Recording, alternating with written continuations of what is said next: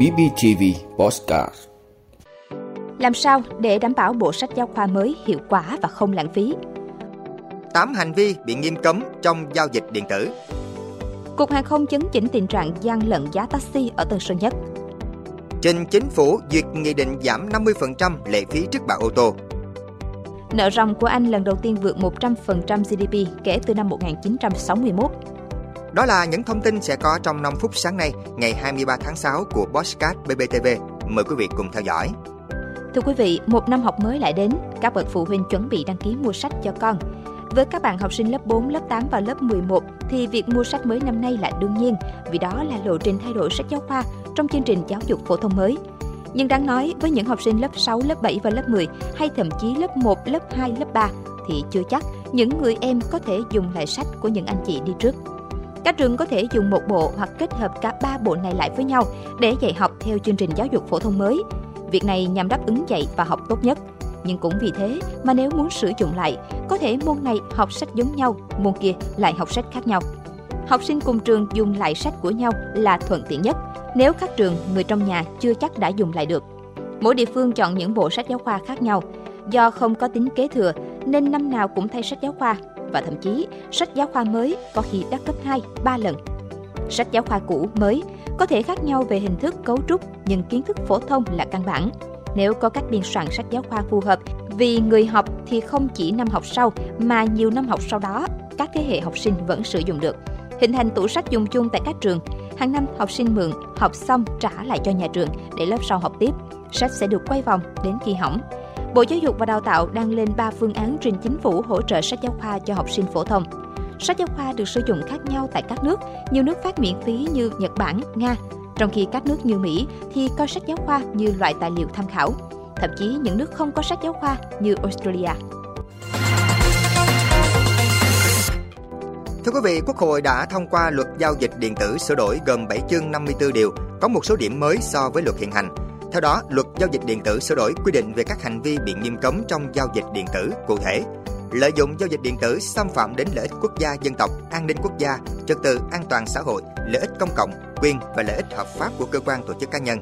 cản trở hoặc ngăn chặn trái pháp luật quá trình tạo ra, gửi, nhận, lưu trữ thông điệp dữ liệu hoặc có hành vi khác nhằm phá hoại hệ thống thông tin phục vụ giao dịch điện tử, thu thập, cung cấp, sử dụng, tiết lộ, hiển thị, phát tán, kinh doanh trái pháp luật thông điệp dữ liệu, xóa, hủy, giả mạo, sao chép, làm sai lệch, di chuyển trái pháp luật một phần hoặc toàn bộ thông điệp dữ liệu, tạo ra thông điệp dữ liệu nhằm thực hiện hành vi trái pháp luật, gian lận, giả mạo, chiếm đoạt hoặc sử dụng trái pháp luật tài khoản giao dịch điện tử, chứng thư điện tử, chứng thư chữ ký điện tử, chữ ký điện tử, cản trở việc lựa chọn thực hiện giao dịch điện tử. Hành vi khác bị nghiêm cấm theo quy định của luật. Luật giao dịch điện tử sửa đổi được Quốc hội thông qua tại kỳ họp thứ 5 và có hiệu lực thi hành kể từ ngày 1 tháng 7 năm 2024. Thưa quý vị, Cục Hàng không Việt Nam vừa yêu cầu tăng cường công tác kiểm tra xử lý tình trạng gian lận giá taxi, ép giá khách, treo kéo khách, xe dù hoạt động tại sân bay Tân Sơn Nhất. Theo đó, qua thông tin phản ánh của báo chí và các phương tiện truyền thông, hiện tại tình trạng gian lận giá taxi đang diễn ra phức tạp tại sân bay Tân Sơn Nhất, gây mất ảnh hưởng an ninh trật tự, ảnh hưởng đến chất lượng dịch vụ tại sân bay Tân Sơn Nhất và quyền lợi của hành khách. Trước tình trạng nêu trên, Cục Hàng không yêu cầu cán vụ hàng không miền Nam làm việc và đề xuất với Công an thành phố Hồ Chí Minh, đồn Công an Tân Sơn Nhất, Sở Giao thông Vận tải tổ chức tăng cường công tác kiểm tra, xử lý tình trạng gian lận giá taxi, ép giá khách, treo kéo khách, xe dụ hoạt động tại sân bay Tân Sơn Nhất đồng thời ra soát và bổ sung kế hoạch để tăng cường kiểm tra, giám sát việc cung cấp dịch vụ của các hãng taxi, xe công nghệ được nhận quyền khai thác tại sân bay Tân Sơn Nhất và có hình thức xử lý nghiêm đối với các trường hợp nhân viên của hãng có hiện tượng chèo kéo khách, ép giá khách hoặc chuyển giao cho cơ quan có thẩm quyền xử lý khi phát hiện tình trạng gian lận giá taxi.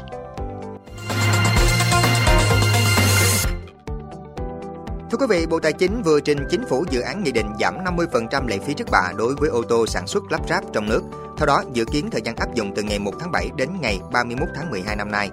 Tại dự thảo nghị định, Bộ Tài chính đề xuất mức thu lệ phí trước bạ bằng 50% mức thu quy định tại Nghị định số 10 của Chính phủ, quy định về lệ phí trước bạ và các nghị quyết hiện hành của Hội đồng Nhân dân hoặc quyết định hiện hành của Ủy ban Nhân dân tỉnh, thành phố trực thuộc Trung ương về mức thu lệ phí trước bạ tại địa phương và các văn bản sửa đổi, bổ sung, thay thế nếu có. Dự kiến thời gian áp dụng trong 6 tháng của năm nay, từ ngày 1 tháng 7 đến hết ngày 31 tháng 12. Ước tính việc giảm 50% lệ phí trước bạ với ô tô sản xuất trong nước trong 6 tháng cuối năm sẽ làm giảm thu ngân sách từ 8.000 đến 9.000 tỷ đồng. Chính sách này góp phần kích cầu mua ô tô của người dân, giúp nhà sản xuất và phân phối ô tô sản xuất lắp ráp trong nước vượt qua giai đoạn khó khăn. Quý vị, Văn phòng Thống kê Quốc gia Anh vừa đưa ra thông tin nợ ròng khu vực công của Anh đã vượt quá 100% tổng sản phẩm quốc nội GDP trong tháng 5 do khoản vay cao hơn dự kiến. Nợ ròng của khu vực công tại Anh không bao gồm nợ của các ngân hàng do nhà nước kiểm soát, đạt 2,567 ngàn tỷ bảng Anh, tương đương 3,28 ngàn tỷ đô la Mỹ, tương đương 100,1% tổng sản phẩm quốc nội của nước này.